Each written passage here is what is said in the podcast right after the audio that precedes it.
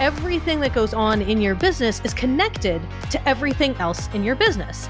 And the role of the CFO is really to look at all of that information and then connect the dots so that you're looking at it from a big picture, kind of strategic picture, but with the ability to use actual data. There, everyone, and welcome back to another episode of Work Less, Earn More. Today, I am joined by Susan Bowles, who is a virtual CFO for online entrepreneurs. Susan focuses on helping businesses get clear on their numbers and truly understand what the inner workings are at a deeper level so that they can make more intentional and purpose driven decisions. Now, I'm really excited to have Susan here with us today because I want to learn more about how we can all more step into that CFO role in our businesses and make more strategic decisions overall.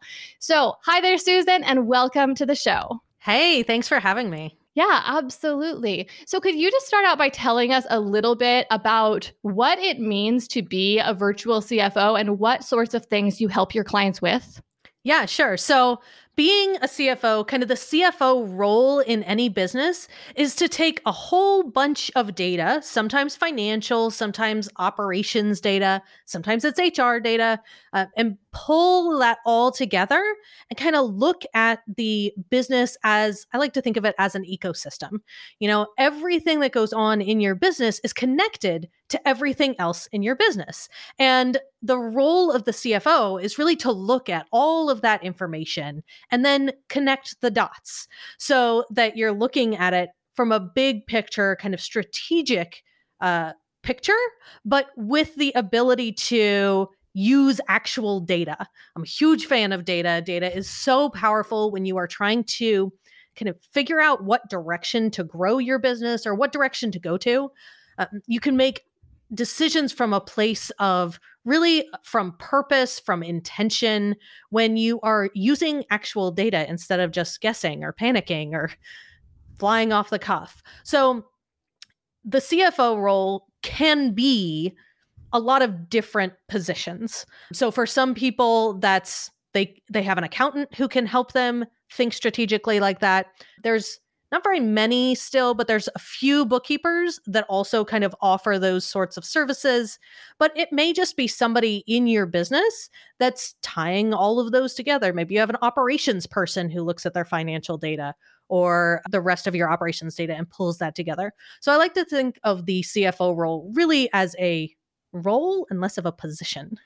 Mm, that makes sense. So I like that you're pointing that out because I think it's it's good to realize that you don't necessarily have to have someone who is in that position of CFO with that title, but you know after their name, in order to have someone doing the job of a CFO in your company. So it could be you, it sounds like it could be you as the owner of your business or your operations manager or your bookkeeper accountant or possibly even, you know, a really trusted assistant who's helping you to kind of uh, sort through all of that data and make those strategic decisions. Yeah, it's definitely a role. You know, as the business owner, it's really advantageous to you if you can start thinking like a CFO and being able to pull all of those pieces together. That's a really useful skill to have as a business owner. Now, mm-hmm. the more you do that, the more experience you get, the easier it is to recognize patterns. So, you know, mm-hmm. I've been doing this for a long time. I can look at financial statements and get a pretty good feel without even talking to anybody really about like what's kind of going in in the business. You know, I can look at a financial statement and say, hmm, what's going on here? And it will give me data to ask questions. So it's a matter of a little bit of experience. It's hard to it's hard to find the patterns if you don't have the like if you have no frame of reference. Yeah, um, that makes sense. So but, tell me a little bit about kind of like what these conclusions that you'd be looking for or these patterns that you'd be looking for would be. Just some examples. So, one of my very favorite pieces of data to look at is like the profitability of a particular revenue stream. So, this is something that in a lot of the software, the accounting platforms, you can create with some tags and that sort of thing, you can create basically an income statement for your individual projects or products or services, like however you bring in your money, mm-hmm. you can look at that particular line and see how much is it costing you? How much did you actually bring in? How much profit is left at the end? And when you start to compare that across all of your different revenue streams, you can get some really good data that says, oh, wait, this one thing that I'm doing is super profitable. I have like mm. an 80% margin on that. But this other thing that I'm doing is taking so long and the costs are so high that, mm, man, my margin on that is only like 30%. Mm-hmm. Well, that gives you some really actionable information to figure out where to go invest your time and money and maybe to consider not doing that other thing unless there's a really good reason. Um, mm-hmm. So that's mm-hmm. just one example of it's just a tiny piece that if you're looking at your data in the right way, really gives you some actionable information to tell you what to do next in your business. Well, that was a perfect example because it perfectly ties into exactly what this show is all about, which is how can we work less and earn more. And so I can easily see how, if you looked at the profitability of those different revenue streams, that you could make a strategic decision there about maybe to cut one of those products you're selling uh, so that you could work less and earn more. And it's just like such a clear cut way to be able to make that decision. And what I mean by that is like make it in a really black and white, objective sort of way instead of just trying to do things that are a little bit more productive so that hopefully you can get a little bit more done.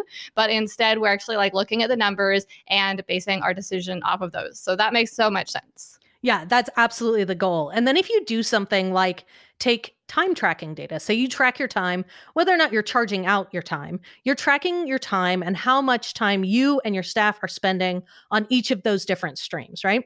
The costs may not be in there if you're looking at the profitability, but you can actually see wow this one this one thing takes so much time and effort or the customer support for this particular product takes forever. For some reason, these customers require a lot more support than the customers for our other product. And that's another piece of data that you can bring in because I think oftentimes we tend to make decisions about the products that we want to offer based off of whether or not we like them or mm-hmm. whether or not they sell well. And that's all good stuff to consider when you're saying, should I sell this thing or not?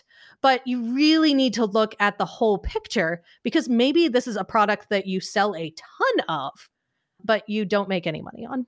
In which mm, case, mm-hmm. you need to figure out like, do I make it? How, how do I make this cheaper to deliver so it actually creates a profit for me or do I just stop doing it completely? So there are a lot of different areas in that business that you can pull some data from and when you put it all together it gives you a pretty good picture to drive your decisions. And so you were saying like you might have a product in your business that isn't really making you money, even though you sell a lot of it. But I could also imagine a situation in which you have a product that is making you some money, but it's completely taking up all of your time. And there are things that you could do, you know, maybe other products you're already selling, even that if you could push those to the forefront of your marketing, uh, they have a much higher profit margin and maybe take away less of your time. So that, yeah, that makes a lot of sense. So I imagine imagine that the first thing that we need to do in order to be able to start using this data is to start collecting the data. So, that what are some of your favorite ways to get people to, and by people, I mean especially like online entrepreneurs to start collecting that data because I know that that was something that personally I really struggled with for the first several years of my business. I'm not someone who it naturally comes easy to, to like track everything that I do. Budgeting has always been difficult for me just because I have to remember to write down the transactions, that sort of thing. Now, at this point, I have systems that are working for me, but what are some of your best tips for how to get started with that? And also, what are the most important numbers that entrepreneurs start tracking as soon as possible? Possible? So, for me, if you're going to pick one thing to track, it's your time.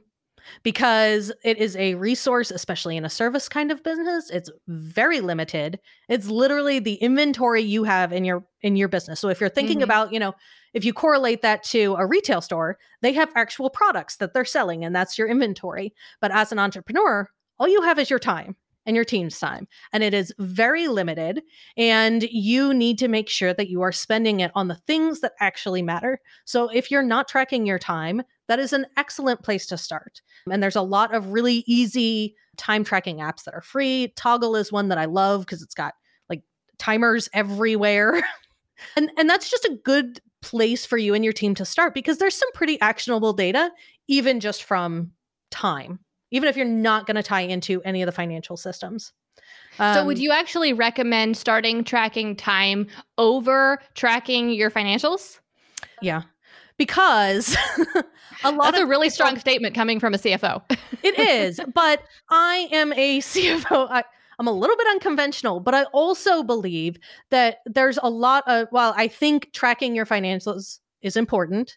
And I'm yes. not saying don't track your finances. Yeah. I'm saying if you have to pick one thing, using where you're spending your time is probably going to create a bigger impact in what you what your business actually accomplishes because mm-hmm. you will notice that you maybe are spending time doing things that don't matter or you're spending time on administrative stuff or you're you know maybe you can't figure out why you're not selling things but then you look and you see oh I didn't actually spend any time trying to sell anything and that's a pretty good mm-hmm. indication yeah. of why you're not selling things.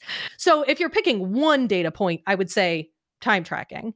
Number two is your finances. yeah.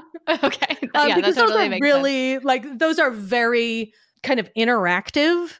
When you have the two of those together, you can make some really powerful decisions about your business. And between the two of them, they don't take a ton of time. Like you're not having mm-hmm. to implement big systems or crazy things. You pretty much need an accounting system and a time tracking system. And even if you're not like actually bringing the data together, you can still make some assumptions about your business.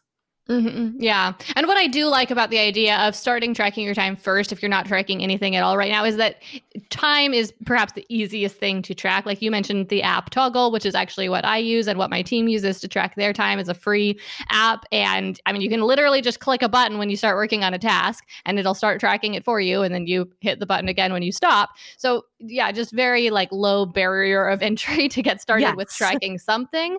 Okay. And then let's move into talking about tracking those financials. What's the easiest way to get started there? So my preference is probably it it is the easiest. It's not the cheapest. So we'll go with that.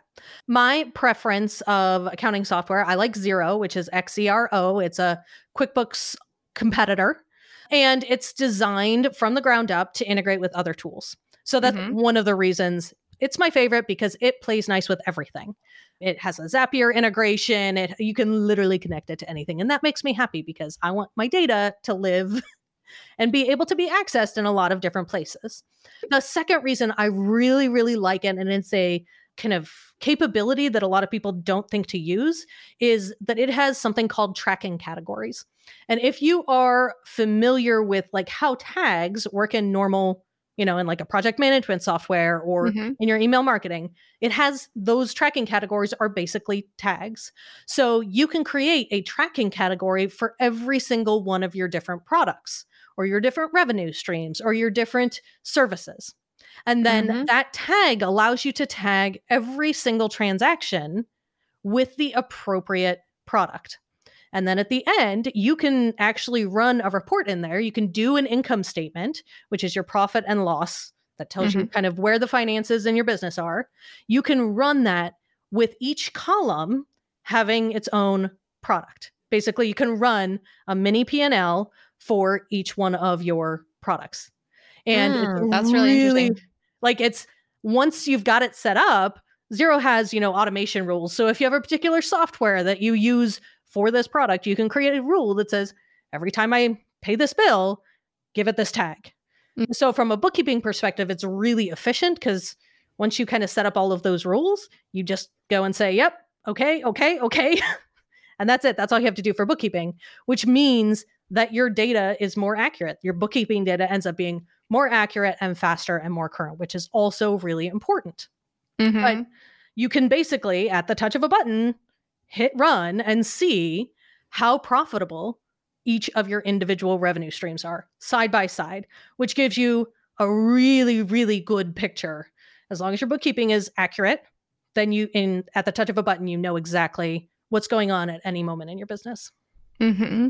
So that ties right back into that example you gave us previously of, you know, one thing we could do with this data is to look at the profitability of each product and use that to make decisions about which products to keep or to discard or to focus on with our marketing. And so using this feature in this particular software, uh, we could easily calculate that profitability of each product and figure out what the profit and the loss is for that product. Yeah, you could certainly do this if you're like an Excel person. You could mm-hmm. certainly do it in Excel. I'm just not a fan of using manual processes for bookkeeping because, in my experience, people just stop doing it because it's too much of a pain. Mm-hmm. yeah, which was a challenge that I definitely ran into. Like I said, I used to really struggle with just like keeping the records, really. I know a lot of people who are listening to this right now, their business is still small and, you know, they're maybe kind of bootstrapping and they're on a bu- bit of a budget. And so I do think that, you know, getting started with even a really simple spreadsheet and getting in the habit of that can get you a lot more, can be a really good, like, personal development practice as the CEO of your business to be touching those numbers because that was what it really did help me to finally create some shifts in my business when I was having to look at the numbers when I forced myself to practice that habit. But then at a certain point like I even though I had the habit I it was still really tough for me to maintain and the more complex the numbers got the more difficult it was for me to actually get myself to sit down and keep tracking that. And so then I would start missing transactions and yeah, it was it just got messy, and so I had to switch to an automated system like you're talking about. Yeah, in in my experience, it's worth the 30 bucks a month to mm-hmm. you know, bookkeeping for, you know, my business or my clients takes me about 10 minutes a week, and that's it. And then my numbers are accurate. I'm making decisions based off of current information, not information from six weeks ago or six months ago or whenever you last did it. And it also keeps it keeps you from making mistakes. You know, you connect to your credit card feed or your bank feed, you don't miss transactions, you know your numbers are correct. And that is really powerful. If you are making making database decisions is good only if the data is good. Um, so, as a CFO, what you're doing is you're sorting through these numbers, but the the outcome that you're working on is helping your clients to make these strategic decisions based on the numbers. So, could we dive into strategy? Talk to me about what, in your opinion, strategy means for a small business. So, strategy, I think, means different things depending on where you are in your business. So, if you are really early stage, you know, and you're still kind of in that experimentation stage, you don't really know, um, you're evolving really quickly, strategy might just mean having a plan. or having a plan to experiment, or as long as you are acting with purpose, to me, that's a strategy. You understand why you're making the decisions that you're making and that they come from a place of purpose, a place that is driving you in the direction that you want to go. So, would you say that strategy kind of has two parts? One is the purpose or the objective, and then the other part is the plan of how you are working towards that purpose or objective? Yeah, absolutely. There's the, you know, the plan and the execution, and they play together. And depending on how, what stage you are in your business, that plan, that strategy might go a quarter. You know, if you're really early stage and you're shifting a lot and you're trying to find good fit in the market or you're the right kind of clients, you know, you don't really want to plan out too far. there's there's a lot of times where having a very specific thought out plan can actually hold you back, especially when you're in that experimentation stage. Now, once you are kind of you've found a good fit, you're past that stage and you're working on scaling, your strategy might be much longer term. But the thing that comes that brings it all together is moving from a place of purpose, having that intention, and then how are you going to execute that intention over mm-hmm. whatever time frame makes sense for where you are in business. This episode is brought to you by Startup Society. If you run an online business or you're thinking about starting one, then Startup Society is the place for you. It's a bootcamp training program for entrepreneurs, plus an incredibly supportive membership community. If you're looking for a framework to make building an online business as simple and straightforward as possible, then that's exactly what you'll find inside Startup Society. Every month, we create a step by step action plan for our members to follow to create a specific result in their business so that they can keep moving forward and growing. Past action plans have helped our members write their websites, launch online courses, and hire their first employees.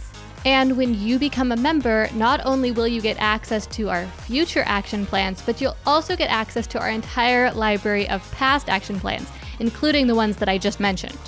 You'll also get business coaching directly from me during our live monthly coaching sessions. During these sessions, you can ask any business questions that you have so that you can make sure that you get the answers you need in order to be able to keep moving forward and not get stuck. As a member, you'll also be invited into our membership community where you can connect with other online entrepreneurs who are crushing it so that you can be inspired and make some lasting connections. If you're interested in becoming a member of Startup Society, then there's no time like the present to make that happen. To sign up, just head to gillianperkins.com slash startup society. Again, that's gillianperkins.com slash startup society. And as a listener of this podcast, I have a special offer for you. You can become a member of Startup Society for $10 off every single month. Just use code EARN MORE when you are signing up. Again, that code is earn more, all one word, and it will give you $10 off your monthly membership cost. If you want to turn your online business into a success as quickly and as strategically as possible, then I would love to work with you to make that happen. And now, let's get back to the episode.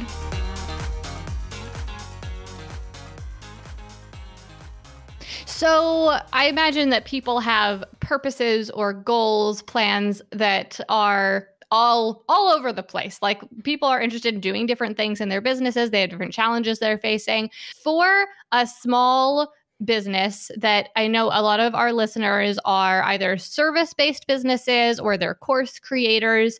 What are some of the different objectives, different types of objectives that they might want to consider as a goal to be working towards with their strategy? I think the one for me that it always comes back to is are you building a business that you want to run? And that might seem weird coming from a CFO. You know, you're expecting me to say, like, you know, big financial things but really you want to make sure that every decision you're you're making is taking you in the direction that you actually want to go because it can be so easy to build a business that works that you could run but isn't really the business you should be running or you want to be running. You know, there are a lot of waypoints along the road where you have a choice to make. And that particular choice could take you in two very different business directions. And you need to know what kind of a business do you want to grow? Do you want a business where you are prioritizing your time? You want a lot of life in your work life balance, you know, not a lot of administration? Or are you building a business that you want to have a team? Do you want to be a manager of managers or do you want to work with clients and just be a small shop. Like those are both very legitimate choices, but the they inform the execution of what your business is going to look like. And so I think that is probably the number one thing that I would say when you are taking into consideration building your strategy, make sure it's informed by what you actually want to grow and don't get kind of thrown off the path by what people tell you you should do or what you feel like you mm-hmm. could do. So that's probably my number one kind of guiding direction. That's so good because I do think it is so easy to get distracted by just the goals we see other people pursuing, even if no one is actually telling you you should. You know, you don't have a, a, parent or a coworker or something who is telling you, you know, you should go after this goal. We see the goals that other people are going after, especially on social media. And then we also have that very obvious goal that we could be going after, which is just to increase revenue or just to increase profit. Uh, and I would say that that's kind of the easier goal or the default goal, but that doesn't necessarily mean that that is the goal that really makes sense for you because y- there are so many different things that you might want out of your business. And so we need to really personalize those goals. And so one question I wanted to talk to you about was like, where should strategy really start? And it, based on what you just said, it sounds like strategy should start from a place of clarity about what you personally want out of your business. Yeah, absolutely. It needs to start with you. Our our businesses, especially as like service businesses or personal brands or course creators, our our businesses reside with us. We are the heart and soul of the business. And that's what being a service business is often about. That doesn't ha- mean that you have to like be super emotionally connected or that you can't step out of it at some point.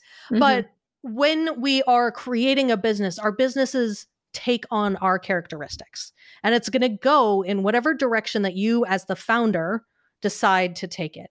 So you have to start with what a clear picture of what you want to build. And that might be something as simple as like I'll give you a direct an example from my own personal life. Mm-hmm. So the first business I opened was a guest ranch. My husband and I bought a guest ranch. My son was 1 and we ran it by ourselves. There was a bar, there were cabins, we did horseback ride things, and what we realized was we did not want to run that kind of business. Our son was one. I was, you know, cleaning cabins with him in the hiking backpack. You know, he was crawling around the bar. That we decided we did not want that for our life. Originally, it was, you know, it was our dream to run a B&B, not what we actually wanted for our life. And so mm-hmm. we ended up selling it because it wasn't the business we wanted to build. Was it a business we could run? Sure, absolutely. We did a good job at it but it wasn't what we wanted for ourselves. And so when I created Scale Spark, it was coming from a place of what do I want my business to look like? What do I want my day to look like? You know, what kind of work do I want to do? That all really informed what I chose to do. And so I think that's where it has to start is what kind of business do you want to run and what kind of work do you want to do and what do you want your day to look like? You know, there's a really different business model between being a, you know, a branding agency and being a course creator. Those are two really different mm-hmm. looking, feeling businesses and they're they take really different skills to operate. And so that's something that you need to think about at the beginning because they're both viable business models and you can certainly create whatever kind of business model or offer that you want. I mean, we're service business, so can literally decide whatever. But if it's not coming from what you genuinely want to create, what usually happens is you'll end up building a really successful business that you hate and want to burn to the ground. I've been there too. That was kind of the case with my first business as well. And, you know, I can see how not only is it important that we are starting from this place of clarity, but also how it could be so important who we surround ourselves with especially in terms of who we're learning from because mm-hmm. you know most people who are listening right now and it, myself included you know we have these business mentors whether they're people we know in real life or even more likely people online who we look up to and who we're learning from. But the fact is that any business mentor, whether they are someone who teaches business or they're just like an entrepreneur that we respect and look up to, they have their own ideas about, you know, the business that they want to be building. And so everything that they're going to be teaching is going to be reflective of that. They're going to be trying to help you reach their goals to some extent or other. And so like for example with me here, I some of my goals for my business are to maximize my profits and minimize the time that I have to spend working in my business so that I can spend more time with my family. And so whenever I'm creating a training for my audience, that is kind of the the end goal that I'm trying to ultimately help them get towards is helping them to get to work less and to earn more. But that's just something I think that everyone should be, including myself, should be keeping in mind as we're listening to other people and getting advice from other people about like what kind of business is that person trying to build? And is that really the kind of business that I am trying to build myself? Yeah, absolutely. And I always love the idea of when you are training with people, take the expertise that they have and then make it your own. You know, my business is an amalgam of different ideas that I've taken from all of the different trainings that I've done, or like you said, business mentors that I follow, looking at the things that they're doing and, you know, saying, well, that seems like a fun idea. I'm going to try that out. That seems mm-hmm. like it mm-hmm. might work for me. And then you kind of pick and choose and evolve as you go. You know, nobody's business when they started out looks the same as their business 3 years down the road. It just doesn't happen. and your business 3 to, you know, 3 years down the road doesn't look the same as your business 10 years down the road. And it probably shouldn't if you are building a good, strong, resilient business. Um, it shouldn't look the same throughout that course. And at every point in the process, you know, you're always looking for other ideas, other strategies. So take them, integrate them, use the ones that you like, and don't use the rest of it. You know, that's that's why people are out there teaching but also it's up to you to decide what is right for you and what is right for your business mm-hmm. So, starting with that first step of just getting clear about what we want, from there, what are some additional steps that we can take to create meaningful strategies for businesses? So, at that point, I think it really depends on your business. You know, it's hard to say what exactly you should be doing because everybody's business is different and your mm-hmm. strategy mm-hmm. is going to be different depending on what you're trying to build. So the strategy for a course business is going to be really different than the strategy for growing an agency.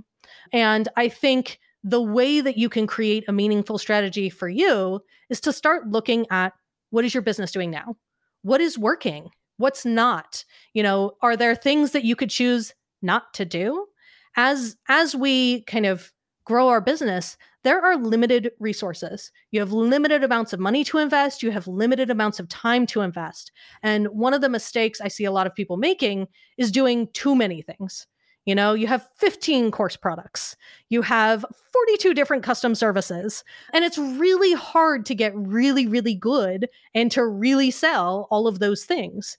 So if you can narrow down, you know, your limited resources packs a much bigger punch against one or two things versus against 15. So, to develop the strategy for your business, look at your business and look at what's working now and look at what could you potentially drop to get a bigger impact from the things that are working. Mhm. I'm a full supporter of that piece of advice there to really narrow things down. I found that by trying to sell too many things, I was spreading myself way too thin. And I really had to narrow it down to not only selling one product, but also narrow down my marketing so that I was really only focusing on one marketing strategy on one platform. Just like every major aspect of running my business, I needed to narrow it down first and master one thing. And then from there, we've been able to grow. I got a DM from someone on Instagram yesterday, and she was just reaching out. She said that she'd been following me for a while and that she she wanted some advice and she said she'd launched a book, she'd created a course, she was trying to grow her YouTube channel, and it didn't seem like anything was working. Why? And I just said, I think you're doing too much. Like, I really yeah. think you just need to focus on one thing. In your case, because you've already tried like launching products, you really need to focus on building your audience first. So, if you've started this YouTube channel and that's something you want to pursue, I'd start there. Not because YouTube is the end all, but because we need to start with one thing and master that thing first. And starting by, you know, building that audience is a really good place. Yeah, absolutely. And I think you're right. I think we see these big name online entrepreneurs doing all of the things, um, thinking that that is where we need to start. And yeah, absolutely. Like one of my first questions when I get into a business is to try and identify what can you stop doing? You know, are hmm. you mm. trying to show up on every single social media platform? Okay, that's going to be a lot of work, especially if you have a very small team you know, where are your people? Do they live on Instagram? Because if they don't live on Instagram, you don't need to be on Instagram. Mm-hmm. I see that so much r- recently with TikTok. So many people are pushing, like, you need to get on t- TikTok, basically because exposure is cheap on TikTok. And oh, sure. I keep wanting to say back, well, but are your people on TikTok? You know, are you trying to sell to 18 year olds or 16 year olds or 12 year olds? if so, get on TikTok. But if not, you know, maybe like pause and think about starting a podcast or something else. yeah, I my friend Michelle Warner, she's a business strategist and she has this like 80/20 framework where like 80% of your effort should be going towards the thing that matters, that you know mm-hmm. works, mm-hmm. that you know you've established, you know, for me that's my podcast um, and my client work and then 20% of your time you can dabble if you yep. want to see if your people are on TikTok, cool. 20% of your time can go towards experimenting on TikTok and seeing if your people are there. because I'm a big fan of data. You don't know if your people are there if you don't Mhm. try it, but you Yep, don't want to yep. invest all of your resources. And by saying go experiment, I'm saying don't experiment with Twitter and TikTok and LinkedIn and yeah. and Facebook, pick one, go genuinely invest in it. Because I think a lot of times when we're testing something, we don't go all in. You know, we kind of go, meh, you do like one post and then you're like, oh, it didn't work. Well, Mhm. did it not work because you didn't really try? Or did it not work because it genuinely didn't work? So to me, the way that I like how Michelle has framed it is that, you know, 80%, I can do that. But that 20% is one thing that I am genuinely full on experimenting, trying, testing, seeing what's working for enough time to actually tell if it's going to work. And then I'll go pick something else to experiment. And maybe the thing that I was experimenting on was like, yeah, that was super effective. Cool. That now p- becomes part of the rest of that 80% that I know is working and is doing things for my business. Mm-hmm. I use that same 80 20 framework in my business as well. And the cool thing about it is that if you're working five days a week, 20% of your time is one day a week. And so if you are, like, for example, working on marketing your business every day of the week, then on one of those days, you could focus on a different platform, like focus on creating content for a different platform or something like that. Or maybe you have a project that you want to work on with 20% of your time, like you're writing a book or thinking about launching a course and it's experimental. So one day a week, you can devote that time. And the other four days of the week, you can really di- dive into your business in the things that you know are working, that you know are creating those results. Such a good strategy. Yeah. So you mentioned that when you step into a business, one of the first things, one of the first I think questions you said that you ask them is like where can you save some time in your business? Like where can you re- recapture that time? What are some of the other things that when you step into a business at the and you're onboarding this client, you're initially trying to figure out? What are some of maybe those like primary challenges that you see uh, entrepreneurs might be facing that you try to identify whether or not they are? So for me, I'm always trying to identify the low hanging fruit. Like, what is the easiest, biggest payoff that we could just do right now? So, for example, financially, one of the things that I do um, with every business that I actually work on is we do kind of an audit. And that is a step by step of your software, your team, your products, your finances. Like, where are you and where are there opportunities? So, we dive in, and software is a great example. One of the things that I do is I do a software audit, which just means go figure out what you're paying for, what you're using, put it in a list, and evaluate if it's still working. And I would say mm, 100% of the time, I'm trying to think if I have had any clients where we haven't found at least one software. And I don't think that's true. There's at least one piece of software that you're paying for that you don't need. You don't use, you don't need. And it's a really easy win to just say, okay, great, go cancel it. That's it. And all of a sudden, you have more money in your business and you have one less thing to worry about. And so I'm always looking for those opportunities. Another example is a personal favorite of mine is pricing and invoicing and payments. So invoicing and payments is super critical to your business. Cash flow is be all end all. And if you are someone who is manually sending invoices to ask for payment, that is taking up your time and it's impacting your cash flow. So if you can automate that either by moving to upfront payments or an automated payment plan, that is something else that you now don't have to do. You can use software, you can use payment products, there's plenty of them that can take that off your plate and number 1, make your cash flow so much more consistent. And number two, save you a whole bunch of time from having to manually create the invoice, send it, chase them when they don't pay it, worry about whether or not, like when they're going to pay it so that you can pay your team. All of that is tied up. And if you can just switch to a system where they pay you upfront or automatically, that's all gone. That's just something you can just stop doing.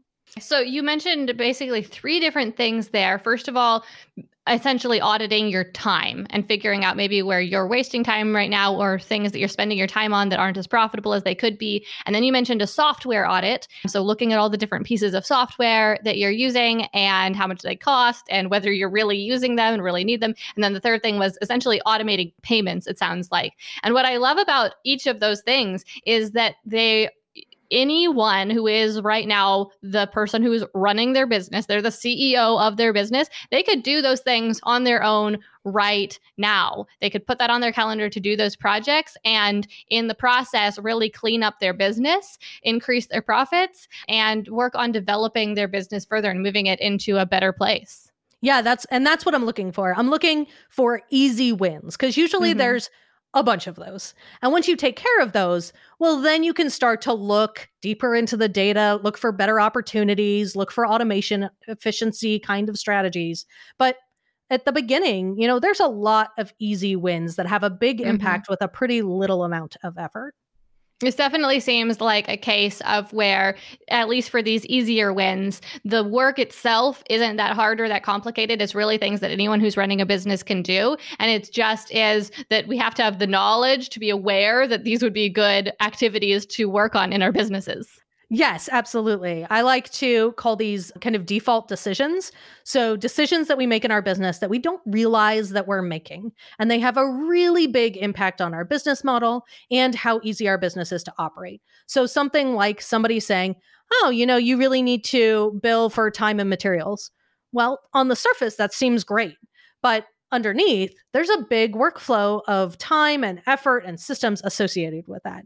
And a lot of the times, you know, if we are creating our business coming out of a particular industry, we bring those industry assumptions with us. So if we mm. came out of a fancy agency or a consulting kind of background, that's the norm. And we bring that with us, assuming that there are no other options. And when we can find other options, there's usually better places to go, but it's hard when you don't know you know, you're operating from this place of default and you don't know that there's a better way, a more efficient way, just an easier way to go about doing it. And so I think sometimes it can be hard for us individually to identify what's a default. And for me, it always comes back to ask yourself why. Why are you making the decision that you're making?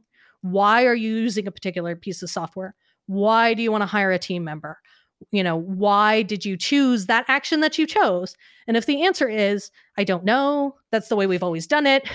that's how my industry does it. You are probably operating from a place of default. And that's a great place to kind of start digging in to research and find out if there are better ways of doing that particular task. Mm-hmm. It reminds me of that that fable that is told about that woman who cuts off the end of the ham every time she cooks a ham and then she yep. wonders why why am i doing this? Or she asks her mom then she asks her grandma and what she finds out is basically that her grandma's pan was too small so her grandma cut the end off the ham. So then her mom always cut the end off the ham so she always cut the end off the ham. Um, and i think that there's a lot of things that we do in our businesses that even though we maybe don't want to admit it to ourselves because and we don't realize we do for a similar sort of reason. Well that's the way we've always done it or that's how we saw someone else do it. And so you know my final question for you was how can we as entrepreneurs step more into the cfo role in our companies and make more strategic decisions? And i think that that really is largely the answer to that question is just start asking why. Why are, why are we using this software? Why are we making this decision? Why are we selling this product yeah, absolutely. That is the number one most powerful question in your business is why are we doing this? And making sure that you have a good reason behind it. Not don't don't let yourself get off easy when you're like, "Oh, because I think it'll be good." Like keep asking why until you have a legitimate purpose and that the thing that you are deciding about serves a real it gives you an ROI in your business. You are getting a return on that investment of time, energy, money, whatever it is. You want to make sure that it's coming from a place of purpose. Something else that I really love about asking, just asking the question of why are we doing this is I don't know if you've read the book called One Small Step Can Change Your Life. If not, it's a really good book. But in the book, he proposes a few like small types of things that you can do that can have a really big impact on your life and on, you know, reaching your goals and all sorts of things. And one of them is start by asking the right questions. Even if you don't know the answer right now, just asking the right questions will get your mind starting to look for the answers because your mind is really a machine that is built to look for answers to problems it perceives. And so if you can start by asking the right questions, which might be instead of like, how could we get more traffic to our website? But instead, like, why are we using the strategy that we are? Is this the right strategy for us right now? Then we can start to figure those things out. So I think that that really well just answers that last question of how can we step more into that CFO role in our business? How can we start making those more strategic decisions? Is just asking why we're doing the things that we're currently doing. Absolutely. Okay, well, we are coming to the end of our time here, Susan, but this has been fantastic. Thank you so much for everything that you've shared with us. Uh, before we do wrap this up, could you just share with the listeners how they can find out more about you and what you do? Yeah, absolutely. So the website is scalespark.co and you can go find out all about me there and the my podcast is break the ceiling and you can find that wherever you're listening to podcasts and it's you know, if you like this kind of topic, this is what we talk about a lot. It's unconventional strategies you can use to save time, boost profit, increase operational capacity, really with the goal of educating people about alternative strategies that you can use to combat those default decisions. Sounds really good and really helpful. We will definitely include links to both of those resources, your website and your podcast, in the show notes for today's episode. So, thank you again so much, Susan, for taking the time to be here today and for everything that you have shared with us about making more strategic decisions in our businesses and becoming more of that CFO. Yeah, thanks for having me. This is really fun. Thank you so much for listening to this episode of Work Less, Earn More. Now, here's what I want you to do next take a screenshot of the episode you're listening to right now and share it out on your Instagram stories. And when you do that, make sure to tag me at Gillian Z Perkins so that I can see that you're listening. Sharing on stories is going to help more people find this podcast so that they can learn how to work less, earn more, and take back their lives. And when you share, I want to add it to my stories so that you can get some exposure that way as well. And if you really love the show, head over to Apple Podcasts and leave it a review to give the show a boost. Every single week, I feature a review on the podcast, and I would love to give you and your business a shout out. So if you leave a review, it will help the show, but it can also help your business as well. Okay, let's wrap this up. I'm Gillian Perkins, and until next week, stay focused and take action.